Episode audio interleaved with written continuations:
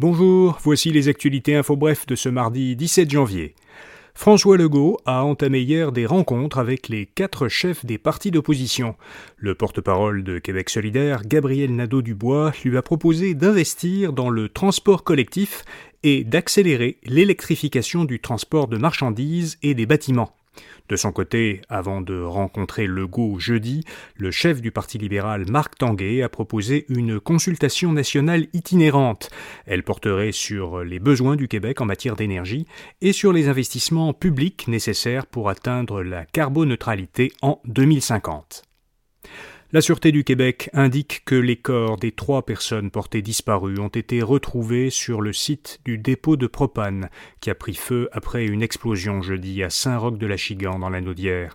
Selon la presse, les victimes seraient deux secrétaires qui travaillaient au dépôt au moment de l'incendie et un homme qui effectuait des travaux pour l'entreprise. Ottawa a approuvé l'exploitation d'une nouvelle mine de lithium au Québec. Le lithium est utilisé dans des batteries électriques et des panneaux solaires. La mine se trouve à 100 km de la Bay James et de la communauté Cree d'Eastmain dans le nord du Québec. Près de 300 emplois devraient être créés pour sa construction et plus de 150 pour son exploitation.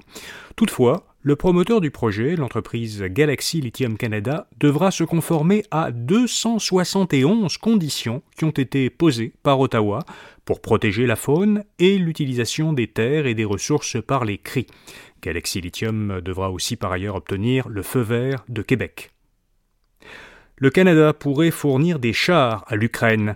Un conseiller du président ukrainien a dit dans une entrevue que l'Ukraine demandera bientôt au Canada de lui livrer plusieurs chars de combat allemands qu'il possède. Mais l'Allemagne s'oppose pour l'instant au transfert de ces chars à l'Ukraine. Elle craint que cela provoque une escalade militaire. Interrogé sur l'éventualité de donner des chars à l'Ukraine, Justin Trudeau a indiqué que son gouvernement lui fournira ce dont elle a besoin pour battre la Russie. Il a précisé que toutes les demandes ukrainiennes sont étudiées, mais y a des étapes à suivre. Et puis en Italie, le parrain de la mafia le plus recherché, Matteo Messina Denaro, a été arrêté hier à Palerme, en Sicile. Il était le fugitif italien le plus recherché, il figurait aussi dans la liste des dix criminels en fuite les plus dangereux du magazine américain Forbes.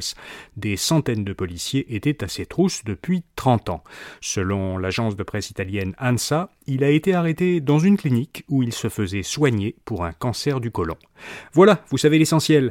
Pour les nouvelles économiques et financières, écoutez notre balado InfoBref Affaires ou allez à infobref.com pour voir notre infolettre d'aujourd'hui. Rendez-vous demain matin pour d'autres actualités info bref. Bonne journée.